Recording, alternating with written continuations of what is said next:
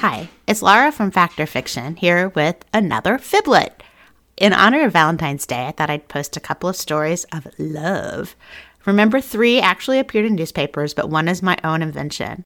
After I share the articles, I'll read an advertisement from a contemporary newspaper while you consider which article is a fiction. Then I'll let you know if you made the correct choice. Listen closely because it's not easy to know if what you hear is fact or fiction. Ready to play?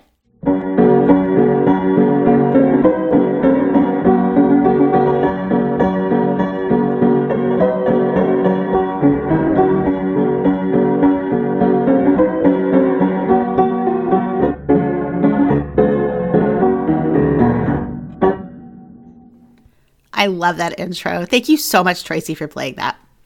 Now, let's play fact or fiction, the Fiblet edition. Choice number one Girls form an elopement club from the Streator Free Press, 8th of January, 1897. The marriage of A.R. Wilhelm to Miss Jennings, which followed an elopement to Milwaukee, has brought to light an elopement club in Hyde Park, where girls of the high school are said to be members. Miss Jennings' elopement, fast following others in Hyde Park, has given widespread belief in the existence of an elopement club, and incredible as it may seem, it is said a cardinal principle of the club is that the older the man induced to elope, the more credit will be accorded the girl who wins him. The club is so much a reality that its written constitution has been discovered, and the salient features of it are as follows. This organization shall be called the HPHS Elopement Club. Absolute secrecy as to time and particulars of elopement shall be maintained even between members. Membership shall be limited to seven and shall cease the moment the wedding ring is placed on a true sister's finger. The older the man inveigled into eloping, the more credit shall be given the departing sister. Boys under 18 years are not to be considered responsible. Milwaukee is the Gretna green preferable. Trunks and trousseaus absolutely forbidden. Long wedding trips are also barred. The penalty for being a member for longer than two years is expulsion. Each departing member shall suggest a sister to take her place. First, last, and always, the motto of the club shall be Elope, elope, we care not where, just so we find a husband there. Choice number two. Happily Ever Afters for All from the Chicago Tribune, the 25th of July, 1882. The sensation caused by the secret elopement of Elias Burnham to his lady love, the former Miss Jemima Ryerson, has had an unintended influence on some servants employed by the newlyweds. As readers will recall, the recently wedded couple are the children of celebrated architect Daniel H. Burnham and lumber magnate William Ryerson, respectively. Although the pair might have been considered a good match in the minds of many, Ryerson, known to be exceedingly protective of his pretty daughter, had forbidden the union at least until young Elias completed his studies. As is the way with modern love, parental disapproval appeared to be more of an attraction than a deterrent for the pair. Readers will remember the story of their elopement appeared in this paper less than one month ago. As of this printing, Mr. Ryerson has apparently given up his antagonism toward his new son in law and has embraced the union by gifting the newlyweds with a home near the campus of Rush Medical College, where Burnham is completing his education. All seemed well in the new marital home until last night when an alarm was rung upon the discovery that two of the household staff had run away during the night. Their disappearance flung everyone into a panic. Apparently, in imitation of their employer's antics, housemaid Eliza Jones and coach driver Harold Johnston absconded in the night, leaving behind a notice that the two were off to Milwaukee to be married there. Not much is known about the former Miss Jones, but it is hoped that her marriage to her coachman Romeo will provide her with the same measure of happiness her mistress now enjoys. Choice number three. Stage elopement becomes reality. From the Inter Ocean, the 14th of June, 1902. A stage courtship ending in an elopement that reads like pages from a playbook, but which, for all its dramatic features, took place in real life and not before the footlights. This has been the experience of Barney J. Myers, manager and leading man of the Lyric Amusement Company, and Ella Miller, his leading woman. They left Waukegan for Chicago, married, last evening. A wreck of the streetcar in which they were speeding from Chicago to Waukegan, a storm that further delayed their progress, an arrival at the Gretna Green of their seeking, only to find that the county clerk who was to issue the marriage license and the justice who was to perform the ceremony had left their offices. A search for these officials and success at last in being united were some of the incidents of the elopement, and served to remind the elopers that though they were stage folk, they were subject to the worries of everyday life. Although Myers is only 23 years old, he has been successful for the past several years in the management of road theatrical companies, in which he has generally assumed the position of leading man. The Lyric Amusement Company is the latest aggregation of budding actors and actresses he has gathered together for country consumption, as he put it. Of course, the erstwhile Miss Miller is a member of the company. Ever since rehearsals began several weeks ago, she has, in the estimation of Myers, been the principal part of the show. Although she is only 18 years old and comparatively inexperienced, Myers has been wont to say her interpretation of the role of the heroine in The Culprit, the play now on hand, reminds him of Nethersole. In The Culprits, the leading man and the leading woman plan an elopement. Mr. Myers and Miss Miller planned this elopement so many times at rehearsals that it took a firm hold upon them. The more so because Myers told his father, S. H. Myers of 731 Walnut Street, that he was thinking of marrying Miss Miller, and Myers Sr. flew into a rage and told him to forget it. In the second act of The Culprits, the leading man and the leading woman carry out their plans for the elopement. They do this by fleeing from the home of the heroine in the dead of the night in a stagecoach. After Mr. Myers and Miss Miller had decided to transpose this elopement from the stage to real life, they began to look about for something to take the part of the stagecoach. Miss Miller suggested a carrette, but finally decided on a streetcar.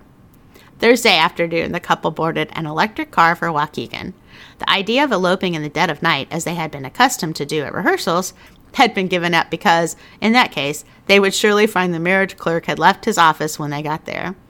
Myers did not tell his father he intended to be married. When the car reached Highland Park, it struck an obstruction on the track and was derailed. The passengers alighted and assisted the motorman and conductor in getting it on the track again. Myers worked harder than any of the others. He was afraid that they would arrive in Waukegan too late to be married. Notwithstanding his endeavors, the couple had lost almost an hour by the time the car was again started. A few minutes later, when the car had left Highland Park, a violent storm arose, and it was deemed dangerous to proceed further until it was over. It was another hour before the car again started, and the couple did not arrive in Waukegan until long after the county clerk's office there had closed and the clerk had departed for home. A messenger was dispatched for him, and when he finally arrived and consented to issue the license, the couple discovered that every justice court in the place had likewise long been closed. A second messenger was dispatched for Justice Weiss, who lived some distance from the courthouse. Hours passed, and the couple had despaired of being married that day when Justice Weiss arrived and performed the ceremony. The couple left Waukegan for Chicago last evening. The father of the groom, when seen last evening, said he had not been informed of his son's marriage. He said he knew his son had been very attentive of late to Miss Miller and admitted that he had opposed the match. Choice number four Ida Bell was a smart girl. From the Chicago Tribune, the 15th of June, 1888. The present epidemic of elopements, which is raging throughout the West, recalls the sensational elopement of Miss Ida Bell Pavey and Will Oates, two young people of highly respectable connection at Dora in this county. Miss Ida, the daughter of Crate Pavey, a leading farmer, was quite handsome, an acknowledged belle of the neighborhood. She was small of stature, had dark hair and eyes, and was as plump as a partridge and had just attained her seventeenth birthday. Her affections were sought by many of the young men in the vicinity, more especially by George Hawk, son of the village miller. He had been waiting upon the young beauty for several months and believed himself to be her favored suitor. The prospective alliance met with favor on the part of the parents of both, and the union was looked forward to almost impatiently. There were few who knew there was another youth of Dora named Will Oates who held the key to Ida's affections. Oates was the son of a farmer and 22 years old. He was regarded as just a little rapid in his habits and was an invalid when he conceived the violent fancy for Miss Pavey. He quietly but perseveringly insinuated himself into the confidence of the young lady, and hardly a day passed but rose tinted notes were exchanged through the medium of a mutual friend, a Miss Inyart. Few opportunities for meeting each other were enjoyed by the couple, as Pavey intensely hates Oates and forbade him the house. For six months, the young Lochinvar could no more than speak casually to his adored. One Sunday evening, Hawk took Miss Pavey to church. She and Oates, it seems, had arranged a plan to elope that night, and a tap on the window was to be the signal for her to leave the church and join him on the outside. When the services were about half over, the expected tap sounded on the pane, and clasping a handkerchief to her nose, she explained to Hawk that her nose was bleeding and that she would be compelled to retire. She arose and slipped out of the sanctuary, declining his proffered escort. Oh, no, please stay here, and I will return presently. At the door, the fair girl met her lover, who had considerately provided a horse and buggy, and in a few moments they were rapidly putting distance between them and their angry parents. At the close of the services in the church, Hawk hastened to the Pavey mansion to ascertain the condition of Ida's nasal organ, when, to the consternation of himself and Mr. and Mrs. Pavey, it was found that Ida had not reached home at all. Everyone, without being able to tell why, jumped to the conclusion that she had eloped with Oates. Horses were ordered out in hot haste, and Hawk and the pretty girl's brother mounted and rode like mad to Lagro, reaching there in advance of the eloping couple. Telegrams were sent in all directions, and after hunting up two men named Bryant and Tiller, who were induced to go to North Manchester on the chase, the boys returned home. They had scarcely left Lagro when Will and Ida drove through the town on the way to North Manchester. Shortly after midnight, Pavey and his son drove to the Oates domicile and savagely demanded to know where young Oates was. Receiving an unsatisfactory reply, he yelled, He has run off with my girl! I'm going to have my girl if I have to walk over your son's corpse. Will and Ida arrived at North Manchester early Monday morning and made straight for the depot, where they were accosted by Tiller and Bryant. Convinced that Oates was determined to marry the girl, the boys softened, and instead of opposing the departure of the pair, bade them Godspeed as they climbed aboard the train for the Gretna Green of Hoosier lovers, Niles, Michigan. At that point, the marriage was solemnized by a Methodist minister, and that same evening, Mr. and Mrs. Oates returned to North Manchester. Tuesday morning, they went to the Oates home, where they were warmly received. Subsequently, Mr. Pavey had an interview with his lovely but headstrong daughter and tried to induce her to leave her husband but she emphatically declined to consider any such proposition. Young Oates went to work with a will, built him a home, and is getting along nicely, though to this day the young lady and her parents are estranged. So, those are your four choices. Think about them, and while you consider each, I'm going to read you an advertisement that I found in a 1905 Owensboro, Kentucky newspaper Straight talks on patent medicines. The Rexall remedies deserve confidence. As all these remedies are grouped under one name, they must succeed or fail together. There must be no weak links in this chain. One unworthy remedy would mean disaster for the entire plan.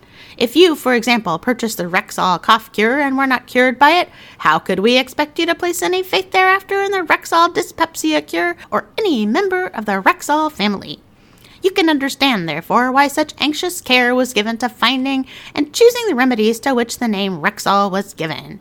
We have admitted none to this circle until our committee of experts had been convinced by investigation and test that it was the best remedy known to medical science for the ailment it aimed to relieve. Who should know better than the leading thousand druggists of this country what are and what are not efficient medicines? Remember, the success of our enterprise depends on the merit of each individual remedy. Our reputation, which is our very business existence, is at stake. Can you doubt that in buying a Rexall remedy, you are buying the best that science and experience can give you? Here are three prominent members of the Rexall family. Rexall 93 Hair Tonic. The famous Rexall 93 hair tonic is composed in chief of resorcin, beta naphthol, and pilocarpine. Resorcin is one of the greatest and most effective germ killers discovered by science. And in connection with beta naphthol, which is both germicidal and antiseptic, a combination is formed which not only destroys the germs which rob the hair of its nutrients, but creates a clean and healthy condition of the scalp, which prevents the lodgment and development of new germs. Pilocarpine is a well known agent for restoring the hair to its natural color, where the loss of color has been due to a disease of the scalp. It is not a coloring matter or dye, it produces its effects by stimulating the scalp and hair follicles to health and active life. This combination of curatives mixed with alcohol as a stimulant perfects the most effective remedy for hair and scalp troubles known today. Per bottle, 50 cents. Rexall Dyspepsia tablets. The remarkable success of Rexall Dyspepsia tablets is largely due to the new and successful method of manufacture, whereby the well known properties of bismuth subnitrate and pepsin have been combined with carminatives and other agents. Bismuth subnitrate and pepsin are recognized by the entire medical profession as specifics for acute indigestion or chronic dyspepsia. The pepsin used is manufactured under a new process which develops its greatest efficiency. Pepsin not only supplies to the digestive machinery one of the most important elements of the digestion, fluid, but it seems to exert a tonic influence upon the glands which supply all the other elements. The carminatives add properties which promptly relieve pains caused by undigested food. The combination of the whole makes a remedy absolutely invaluable to any man or woman suffering from dyspepsia, and not only a remedy, but a cure, which works by gradually rebuilding and stimulating the glands which perform the digestive functions. Package 25 cents. Cherry juice cough syrup.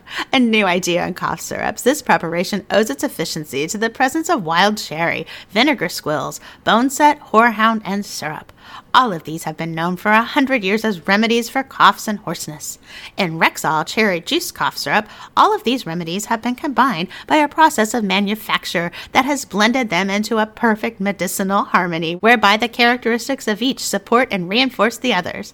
The pathological properties of each ingredient does its own particular work in easing the inflamed membranes, loosening the phlegm, and setting up a condition of health in the bronchial and nasal passages.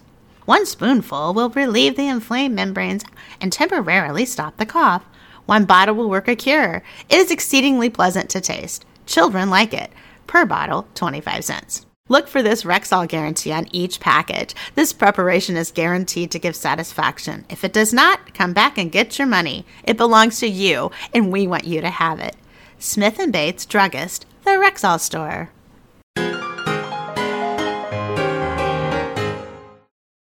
Okay, everybody. So that was actually an ad for uh, Rexall Remedies that appeared on page 15 of the Owensboro, Kentucky's Messenger Inquirer on December 24th, 1905.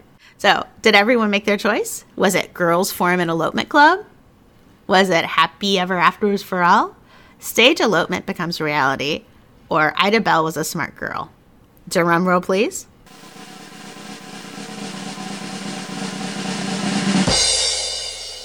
The story I invented was Happy Ever Afters for All. I think I probably owe a debt to Downton Abbey for inspiring that one, but the characters in the story are my own invention. I hope you all enjoyed today's Valentine's theme stories. I'll be back next Monday with a full length Fact or Fiction episode. And until then, listen carefully because it's not easy to know if what people say is fact or fiction. Goodbye.